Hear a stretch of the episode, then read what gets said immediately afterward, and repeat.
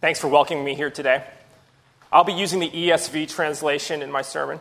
And another thing I meant to say this morning, but I forgot I love kids in worship. Don't worry at all about I've got a four year old and a two year old at home. I love to, when they can hear the Word of God. So they're very, very welcome. God wants you here, kids. So, how do you prepare somebody for a test if you know they're going to fail that test? Kind of a funny thing to think about. But Jesus knows what's coming, He sees the future. He's speaking to His disciples right before they fall on their face, right before they stumble in their faith, right before Peter disowns the name of Jesus. He's preparing them, and they've got a test. He knows they're going to fail that test. Well, how do you prepare somebody in that kind of situation? We see in the text what Jesus is doing for the disciples and what he's doing for us. He's equipping them with truth, he's equipping them with hope, with words to strengthen them so that they'll know how to pick themselves back up by his power, by his strength, through his word after they've stumbled. Let's look there and find encouragement from Jesus Christ, encouragement for us in our weakness, to help us in our pathway, in our calling. Look at verse 36. Simon Peter said to him, Lord, where are you going? This is the kind of question you ask when your heart is uneasy. He knows that Jesus is about to leave. Jesus has actually already told them exactly where he's going. He's told them time and again that he's going to the Father, that he's going back to the one who sent him. They should have known the answer. Perhaps Peter did know the answer, but it's when something happens that's going on too fast around you and you're trying to catch up. What's going on? Peter says, Lord, where are you going? He's got a lot in his heart. Peter has an uneasiness in his heart in this moment. He's been with Jesus for three years, and they've come to this, this final night together, this Last Supper together. He's not ready for Jesus to leave, or he doesn't think he is, anyway. He says, Lord, where are you going? And notice that Jesus doesn't answer the question. He answers another question, which is, Lord, can I come with you? That's the question Jesus answers. Look what he says. Jesus answered him, Where I am going, you cannot follow me now, but you will follow afterward. In other words, no, Peter, you can't follow me now. Sometimes we make our requests known to God, and God says no. Why would God say no if He loves us? If He's a loving Father who gives good gifts to His children, who hears our prayers and answers them, why would God say no? Well, we see a couple things right here. Sometimes God says no to us when we ask for something because we're not ready to receive that thing that we're asking for. Peter's not ready to die for Jesus. Maybe his spirit is willing, but his flesh is weak. In this time of testing, he's not going to be ready. Jesus knows that. Sometimes we're not ready for the things we ask of God. And sometimes God has another plan or purpose for us. And we see that in Peter.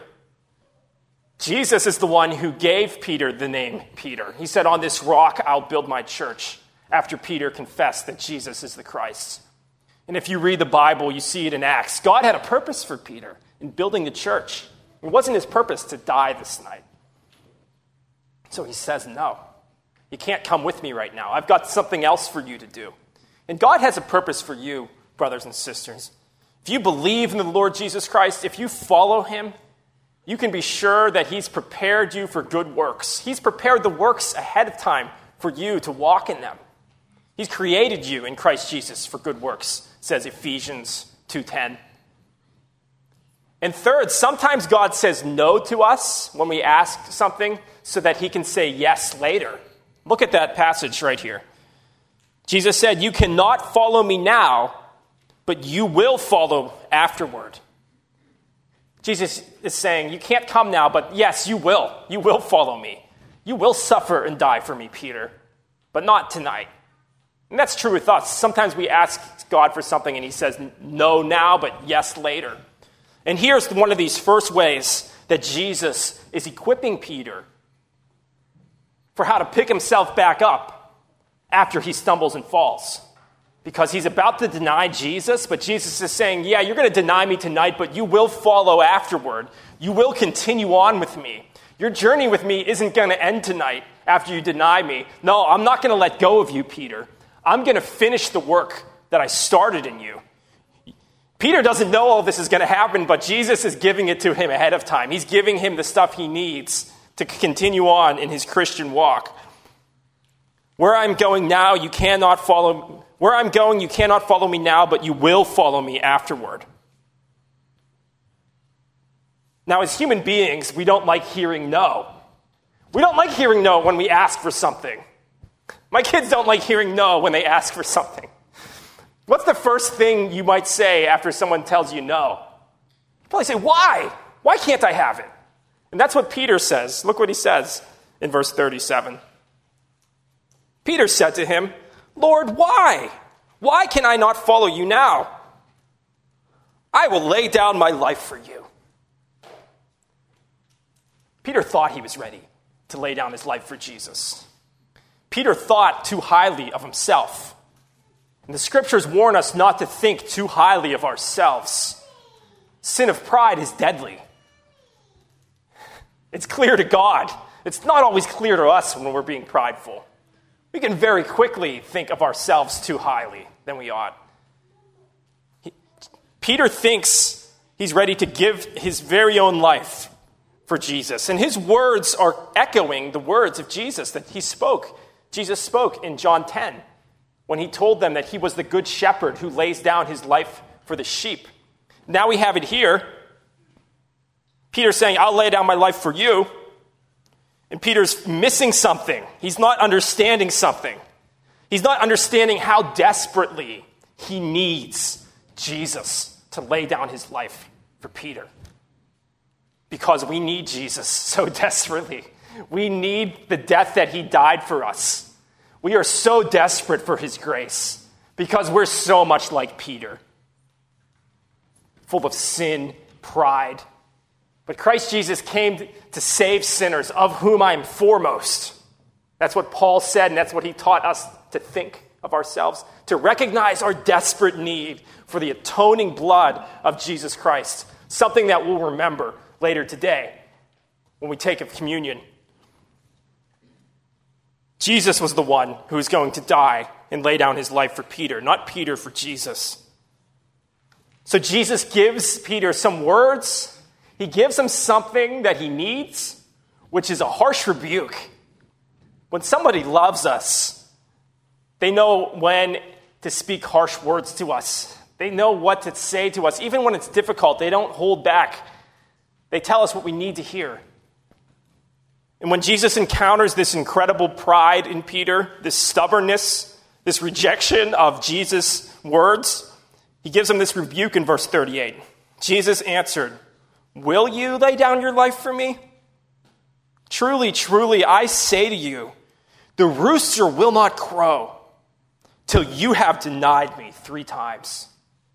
It's piercing. It's piercing. These words are so familiar to us that they might lose some of their sting. But let me just read to you something that Jesus said in Mark 8.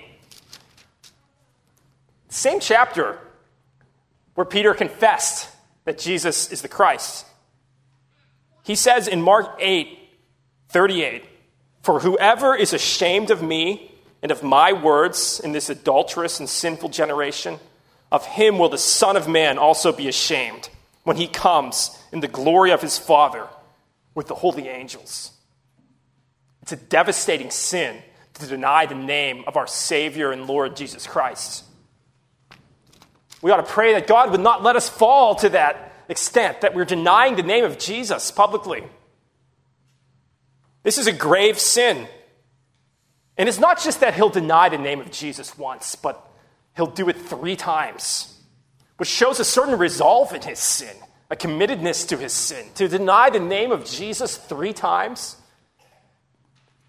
And this just wasn't a typical person you'd walk by. This is Peter, one of the 12, a leader among the 12. Imagine hearing about a Christian brother or sister whom you've admired for a long time, who you've walked with for a long time, and hearing that they denied the name of Jesus Christ. It would shake you. It might make you question your own sense of salvation. If that person could stumble so much, am I going to be okay? Am I going to fall? Now, we have reason to think that Peter didn't really believe Jesus at this warning in verse 38. He says in the other Gospels something to the effect of, Lord, even if I have to die with you, I'll never disown your name. That wasn't true. He thought too highly of himself. He thought himself incapable of falling into that sin. And perhaps that's why he fell. We see a warning here in Peter, a stubbornness if we think ourselves incapable of falling into sin, it's in that moment when we're most vulnerable to fall into sin. Sin is crouching at our door. Satan roams around like a roaring lion looking for someone to devour. We have to be on our guard. We have to be humble, trusting in the Lord Jesus Christ to deliver us, not full of pride and thinking we're too strong to ever fall.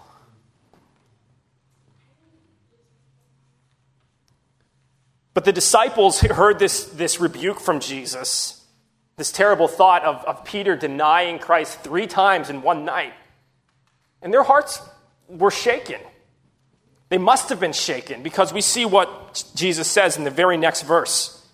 It's starting a new chapter, but it's continuing the same thought and same conversation here in chapter 14, verse 1. Speaking now to the disciples, We've moved into a new section. He speaks to the crowd of disciples and says, Let not your hearts be troubled. How couldn't you be troubled hearing that? But Jesus says, Let not your hearts be troubled. Sin is troubling. Our own weakness and failure is troubling. You may have been very discouraged at one time in your life because of your own sin and weakness or because of the sin and weakness of other Christians. But salvation doesn't depend on you. Why do you have salvation in the Lord? It's not because of you, it's because of God. God saves us, God delivers us. We're not always faithful, but God is always faithful. He'll never leave us or forsake us. And if you find yourself stumbling or struggling, or you've fallen on your face, or you feel yourself having wandered away from God and you feel completely lost, and you think, Where am I supposed to go? Jesus tells us here, He says, Let not your hearts be troubled. Believe in God. Do you see that? Verse 1 Believe in God. Believe also in me. In other words, if you're struggling in your faith, come back to these very first things. Come back to this most basic thing. Put your faith in Jesus. If you feel as if maybe I'm not saved, what should you do? Well, right now, confess your faith in Jesus. Confess your faith in God. Faith is where it starts for us. We're saved by grace through faith. Reaffirm that basic faith you have. Believe in God. Believe also in me. This is what's going to pick them up after they stumble. Yeah, they're going to stumble and fall, but he, they're going to remember these words. They're going to remember these words after this night. Believe in God. Believe also in me. Jesus keeps just laying hope into them, laying pictures into them, into their minds. Look at verse 2. In my Father's house are many rooms. If it were not so, would I have told you that I go to prepare a place for you? Where did Jesus go after this? Did he just leave them and forget about them? No. He would ascend into heaven. He was preparing a place for them. He was getting a room ready for them. He was placing their name on a room. He's basically saying to them, Look, I'm not wasting my time. I'm going to get something ready for you. You're going to get there. Don't think you're not going to get there. Don't lose your sense of assurance in salvation just because of your sin, because you're forgetting about my power. My grace is greater than all of your sin. Keep coming back to me. Keep believing in me, confessing your sins to me. I'm going to wash you clean of every sin. I'm going to get you there. I'm putting your name on the room. Incredible picture. Jesus is getting all things ready for us. There's many rooms. Our salvation rests in God. And he says in verse 3 If I go and prepare a place for you, I will come again and will take you to myself, that where I am, you may be also. Does that picture give you hope whenever you're struggling, whenever you're feeling weak? You think, can I really continue on in this Christian life? Jesus himself is going to escort you to the kingdom. He's coming again. We look at this world, we see all kinds of problems. We see sin, we see destruction, we see chaos. He's coming again to make all things new, to make all things right. He's going to destroy evil, destroy death. He's going to renew us. Think of our loved ones who have died in the Lord. He's going to raise their bodies back up. He's going to raise us up. He's going to bring us into the kingdom. That's an extremely powerful thought when you're feeling completely defeated or completely discouraged. If you're battling despair from Satan, to remember that Jesus Christ is coming back to finish the job he started.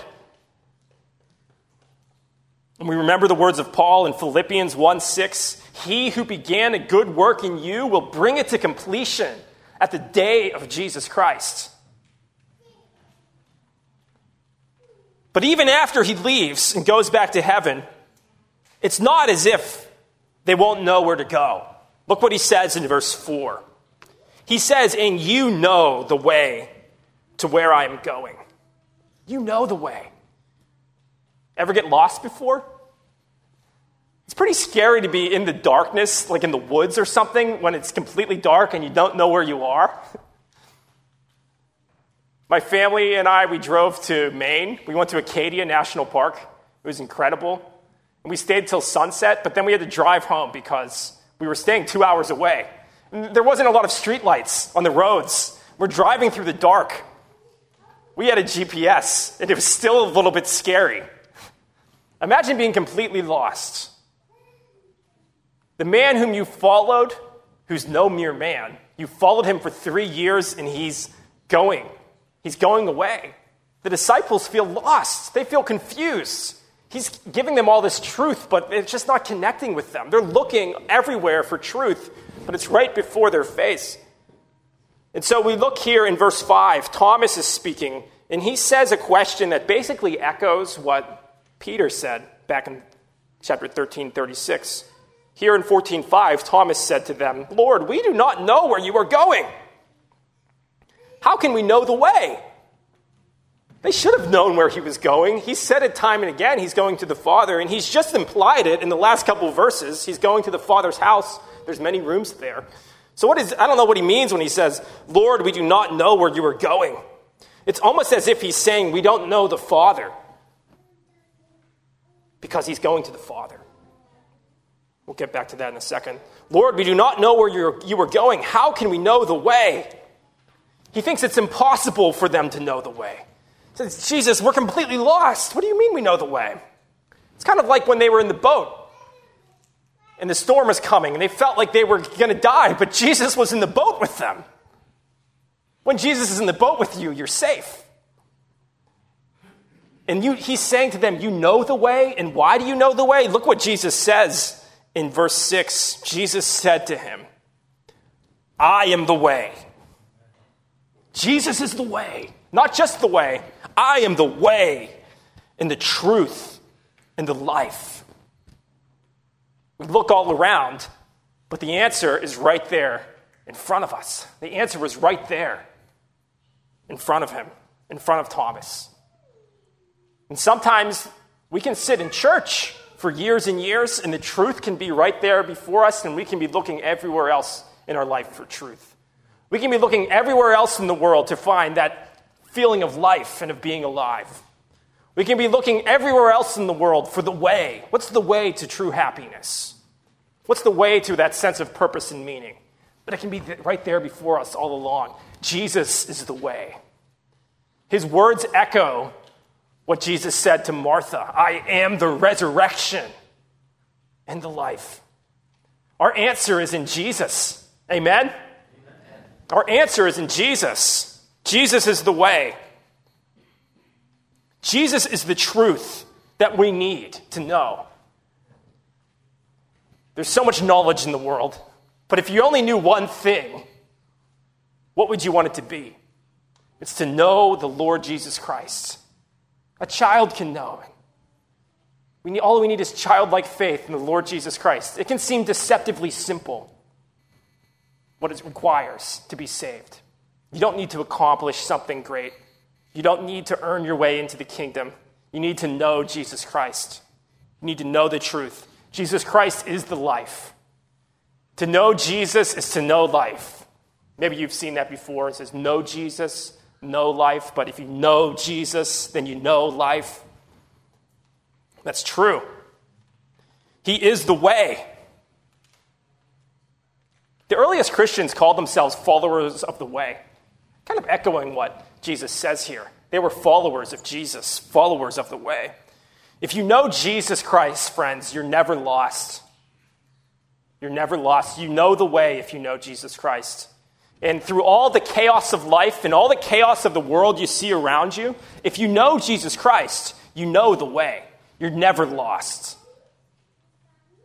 People in this world feel lost. What do they need? They need the way, they need Jesus.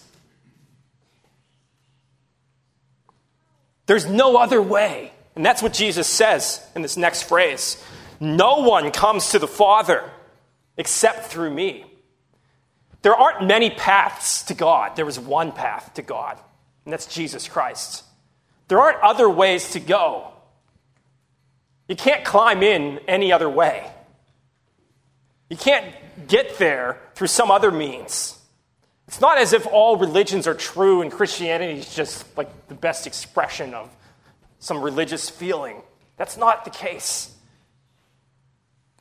Salvation comes through Christ and Christ alone. If you invert this phrase, it's true. The only way to come to the Father is through Jesus Christ.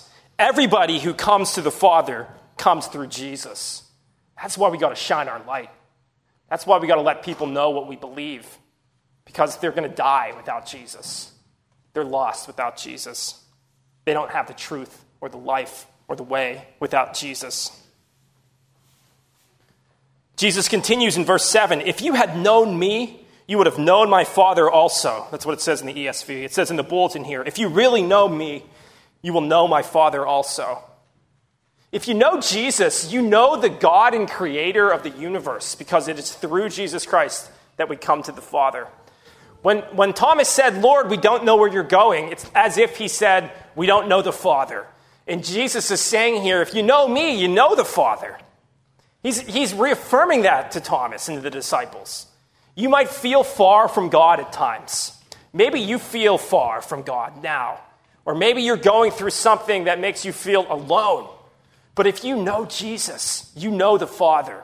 And He knows you. He knows every hair on your head. He knows your heart. He knows your pain. He knows your struggles. And if you know Jesus, you know Him. Jesus keeps laying the hope into them at the end of this phrase in, the, in this last phrase in verse 7. He says, From now on, you do know him and have seen him. Thomas, you do know him. You have seen him. I've shown him to you. What words of hope to come right before they're to stumble and to fall. This is doubting Thomas. Thomas, who's going to struggle with his faith. Thomas, who might question whether or not he's truly saved. And Jesus says to him, You do know him and have seen him. These are powerful words. You may feel as if you're struggling in your faith. You may feel as if, are you going to get through this trial? You may look and see other Christians stumble and think, am I going to fall? Or look back at your own sin and say, am I really worthy of the gospel of Jesus Christ? You might think, am I ever going to make it into the kingdom? We struggle with salvation. We have this struggle with our, our assurance of salvation. Where do we go? This word tells us something. Take this away from this passage this morning. Take away the importance of laying up God's word in your heart. The words of men are not always comforting, they're not always powerful, but the word of God is powerful. It's sharper than a double edged sword. And when you are falling and struggling and lost and feel like you don't know where you are and you don't know where God is and you're feeling completely lost, come back to these words of hope. Put them in your heart so that when you're completely lost, you'll know the truth. Remember these words. This is what Jesus is giving them. He's giving them his words so that they'll be able to pick themselves back up after they fall by remembering the things he said to them, remembering that he is the way, the truth, and the life, remembering that they should believe in God and believe also in him, remembering that Jesus has gone to prepare a place for them, remembering that he's coming again to bring them to himself. We need these things. In the midst of our struggles, in the midst of our time here on earth, we need to remember these things. He's given us these words. So, so take his words and his promises, not just this passage, but take this word and write it on your heart. This is the thing that's going to get you through. His word and spirit working through you. That's what's going to give you strength. Heaven and earth will pass away, but his word will never pass away. And, and friends may leave us and abandon us the way that they did to Jesus here. But, but God says to us, I'll always be with you. I'll never leave you or forsake you. And he who began a good work in you will bring it to completion. Pray with me, brothers and sisters. Father, we can speak to you because of what Jesus Christ has done for us. Lord, we are weak, but you are strong. We know you love us. It's not that we loved you first, but you loved us first. We pray, God, that you'd help us to trust you and follow you. We pray that everybody here, that we would all know you in the power of your resurrection, that we would know Christ, that we'd share in his sufferings, becoming like him in his death, that by any means possible we may attain the resurrection of the dead. Lord, we pray for the young people. We pray for the children. Lord, that they'd come to know you at a young age, that they'd come to saving faith in you. Lord, we pray that your word would, would hound them and wouldn't leave their minds until they come to that faith, and even then, that it would stay near to them throughout their whole lives. We pray that your word would stay fast in our hearts, that we wouldn't look at it and then walk away and forget what we saw, but that your word would be on us that it would be convicting us concerning sin and righteousness, that it would be giving us hope when we need it. We pray that your word would be near to us. Lord, we are feeble and frail, but you are strong. We are sheep, you are our shepherd. Lord, we wander and become lost, but you find us. We pray that you would draw back those who are wandering at this time, those who are lost. We pray for those in this community who do not know you that they would come to faith in the Lord Jesus Christ, that you would raise up this church as a light for the nations to draw all people to yourselves. We pray, God, that your word would shine brightly in us, and your spirit and your word working together would sanctify us in the truth. Your word is truth. We pray these things in Jesus' name. Amen. Amen.